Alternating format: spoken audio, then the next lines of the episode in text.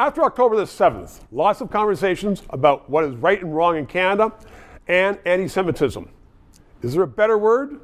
Before we answer that, please subscribe and you need to get paid. PayPal.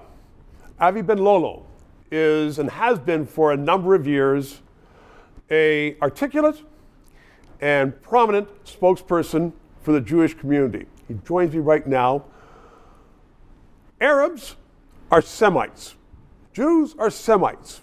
When we hear this word anti Semitism to describe somebody who is saying, kill Jewish people, I say, it's stronger than anti Semitism. This is wrong. Is there not a better word to convey the horror? Well, look, first of all, anti Semitism was coined for Jews specifically as Jewish hatred. It Yes. wasn't coined for, For Semites. No, it was coined for Jews specifically. Um, and, and that should be noted. Is there a better word? You can call it Jewish hatred. Uh, but really, you know, from an academic point of view, from a historical point of view, it's anti Semitism. But it's you know, anti-Semitism to my mind. I know what it means, and I have you know had thousands of Jewish friends for years and years, and you know that. But it's mild. People say, "Well, anti-Semitism," you know, they're calling somebody out, or they say, "Well, we don't like this." You know, that's that my that's weak. When you have people saying, you know, we want to kill a race. That, to my mind, there should be a better word to describe the horror of it. So you, you disagree with me? Look, there might be a better word, and the truth is that a lot of people don't know what anti Semitism is. And you're probably right in the sense that people don't understand how significant of a consequence it is. When you think about the Holocaust, it was anti Semitism that caused the Holocaust, the murder of six million Jews. That's how significant anti Semitism is and how significant it is historically. And so you're not wrong in the sense of how do we make it more impactful, I think is what you're trying to say. How do we get people to understand the severity of anti Semitism also It's like, historically? it's like name calling. You know, my, my parents and for generations, they were Newfies. And when I was a kid in Petrolia, well, you're a Noof.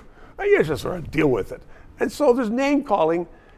Anti Semitism almost like name calling without describing the horror. So it's your job then to come up with a better name. We need to come up with a better name, maybe, but the world right now understands anti Semitism and what that means. And Well, that's, have, no, that's my issue with you. The world does not understand what that means. It's generally thought, but a lot of people in Canada will say, eh. You know, or is it just better education then? maybe it's better education. Maybe we need to educate. But we found that even with education, which leads me to an interesting point, even with all the Holocaust education that we've done over these last 30, 40 years, and we've done it really Yes, well. you have. Look at anti Semitism. It's up. What's going on? S- We're not educating effectively. There's the answer right there. Education more, so people realize it. Thank you very much. Three minutes. This show provides independent analysis of the issues. We are not paid by the government.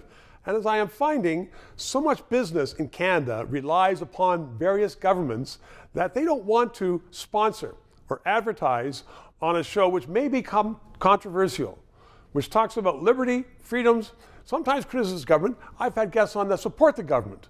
But people are saying, you know what? We don't want to bite the hand that feeds us, i.e., government, which is why I hope you'll subscribe and contribute to keep this show on the air.